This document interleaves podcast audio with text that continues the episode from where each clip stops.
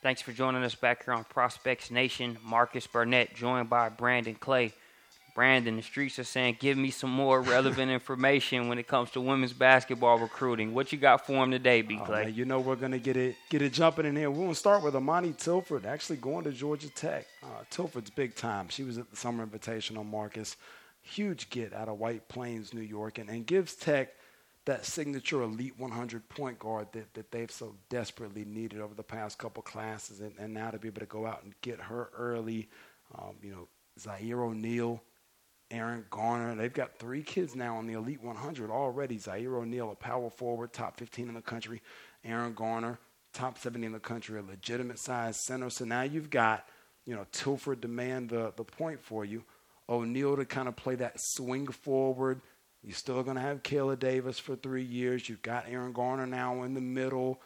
Things are really shaping up there on the flats. And, and Myisha Hines Allen still on the board, who was a summer teammate of Tilford with the New Jersey Sparks. So you're still looking at possibly Hines Allen.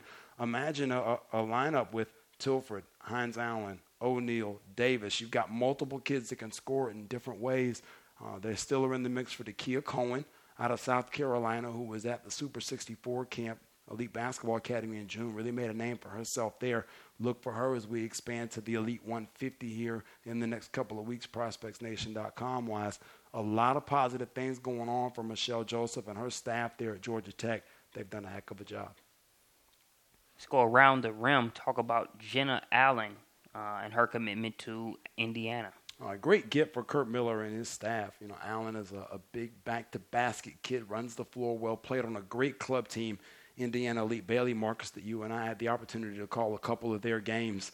Uh, we should probably call them track meets the way they were getting up and down the floor. And at no point this speaks to Allen's potential.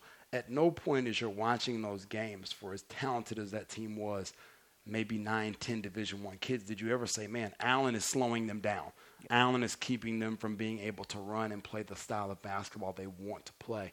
She more than able, more than willing to run the floor, rim to rim, catch, finish, some skill stuff there, and more importantly, the type of size and an in-state prospect that really helps you wave the flag if you're Curt Miller. You want to put the stake in the ground and say, hey, we are every bit as competitive as a Purdue, as a Notre Dame, in terms of being able to recruit in the state.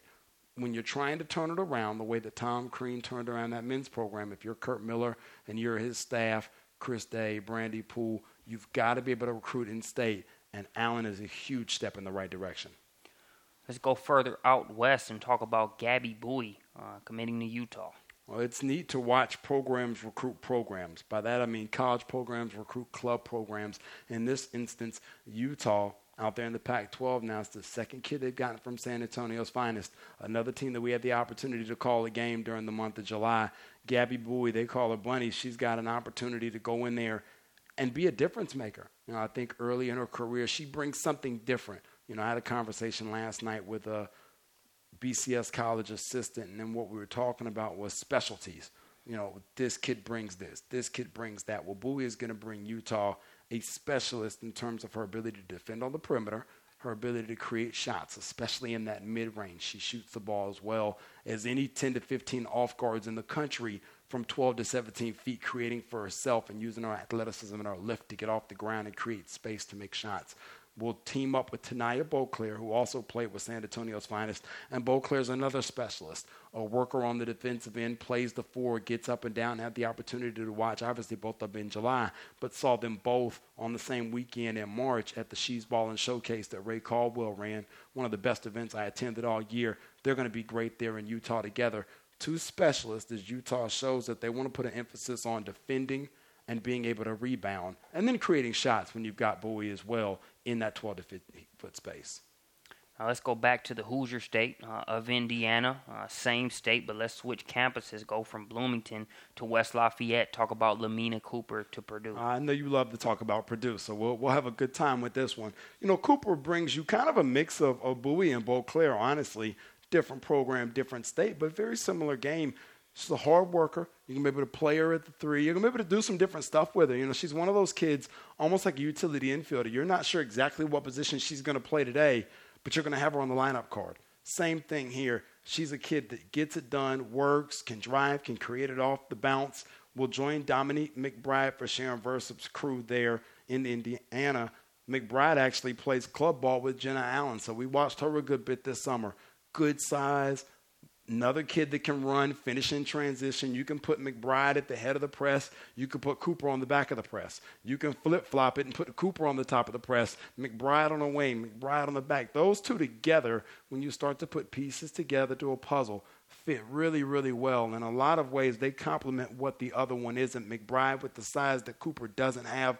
Cooper maybe even with another half step to step that McBride doesn't have now, if you're Sharon Versyp and you continue to look to lead the way in the Big Ten, that's how you get it done by getting kids like this to commit and commit early.